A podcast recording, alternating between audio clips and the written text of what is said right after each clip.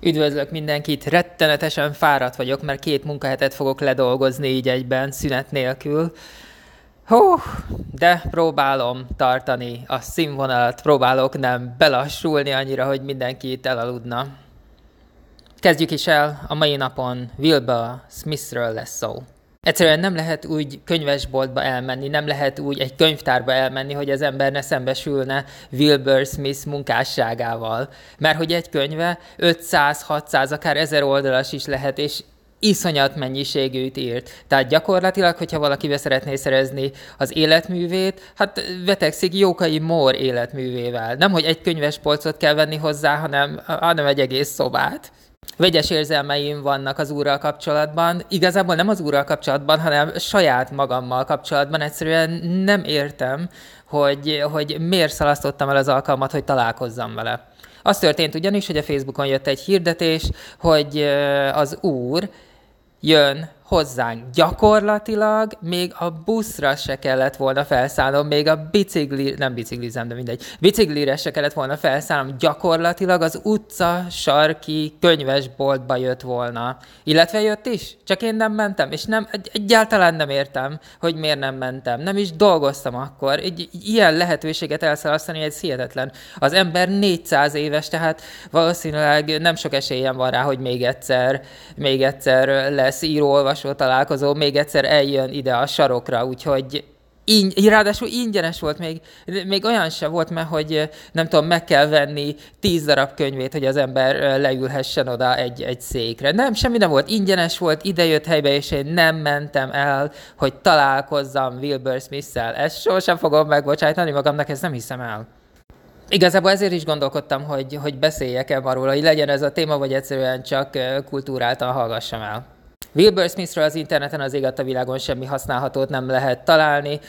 Azt hiszem valami Wikipédia vagy egyéb ilyen hasznos forrásban van valami a magánéletéről, hogy van egy fia, akivel nem beszél. Erről kérdezték egy interjúban, amire azt válaszolta a Wikipédia szerint, tehát mindenki tudja, hogy ezt mennyire hiszi el, vagy mennyire nem hiszi el, mert hogy azt az oldalt bárki szerkesztheti, de nyilvánvalóan nagyon-nagyon hasznos bizonyos szempontból, nem, nem akarom rontani a renoméját, meg semmi, szóval Wilbur Smith ebben az idézett interjúban azt mondja, hogy ő úgy áll hozzá mindenkihez, hogy mindenkiben megbízik, mindenki bármikor bemehet a bankba, és bármennyi pénzt levehet az ő számlájáról, de ha egyetlen egyszer valami történik, valakiben nem, valami történik, ami miatt megremeg az ő bizalma valakiben, akkor soha többet. Ő nem tud megbocsájtani, neki egyetlen egy rossz tulajdonsága van, hogy nem tud megbocsájtani.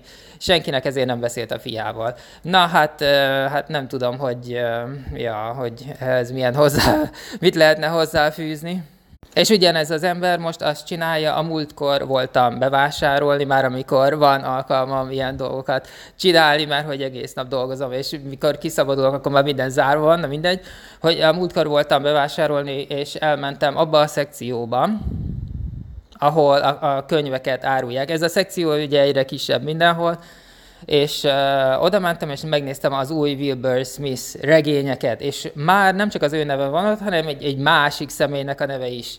Tehát így, így eléggé így, így kétséges nekem, hogy, hogy hogy működik az, hogy van egy ilyen ember, amit az előbb elmondtam, hogy nem beszél a fiával, mert rossz fát tett a tűzre, és azt mondja, hogy ő már nem tud megbocsájtani neki, míg a teljes életművét, a teljes életművének a megítélését kockáztatja azzal, hogy kiadja a kezéből az írást, és lesz egy ilyen írótársa. És ráadásul ugye olyan életkorban van, ahol, ahol már egyre kevésbé, egyre gyengébb, nyilvánvalóan biológiai okokból is, a, egyre gyengébb az érdekérvényesítő képessége. És akkor fogja magát, és beleegyezik abba, hogy egy másik ember beleszóljon az ő írásába, ez teljesen hihetetlen.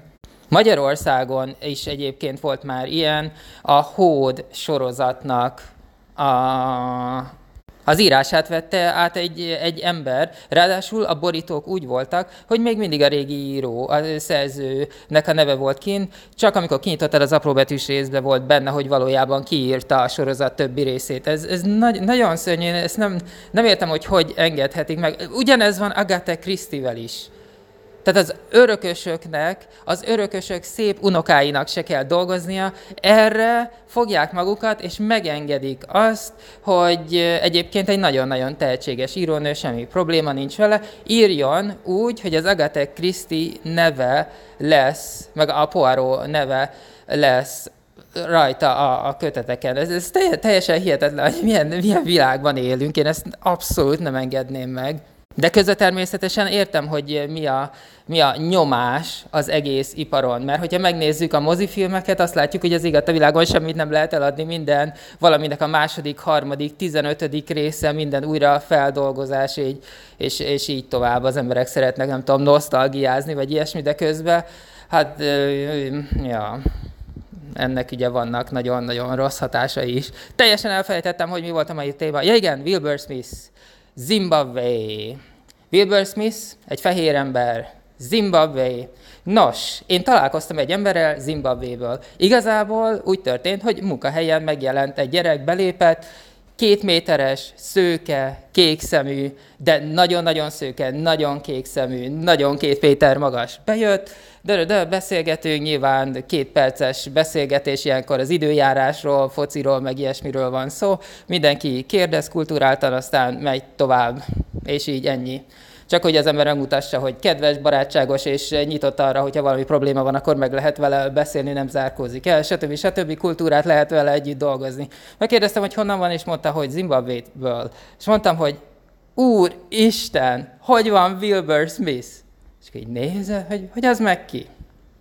Mondom, hát, hát Wilbur Smith, hát így nem, nem tudok olyan országba elmenni, ahol a, a reptéren ne lenne tele a, a bolt Wilbur Smith-szel, és nálunk is a, a magyar könyvtárakban egy külön szekció van Wilbur Smithre, hát ez meg az, mondtam a karakterneveket, a sztorikat, meg minden.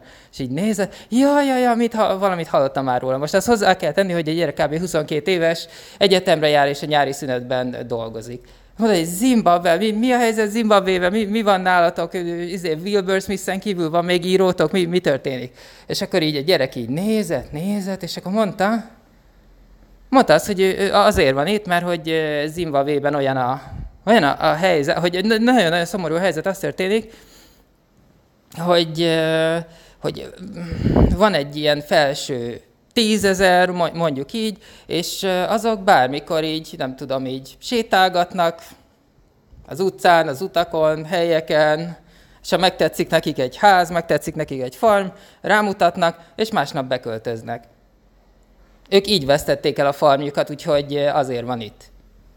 És így nézem, mondom, kétezer-huszonegy van, kétezer-huszonegy van, és mindig olyan világot élünk, mint a hát nem is tudom, nem, nem, a, nem a középkorban, hanem valahol az ókorban se volt ilyen, hogy, hogy, hogy megválasztasz embereket, aztán az ember kell jönni, hogy de szép házad van, holnap én költözök bele. És így volt, elvesztették a farmjukat. Zimbabwe, tehát a farmok nem akkorák, mint itt Európában, hanem ameddig a szemmel lát.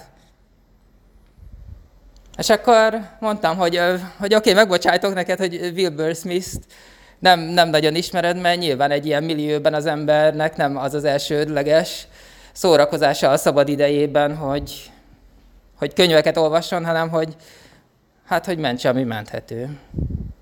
Hát ez telj, teljesen hihetetlen.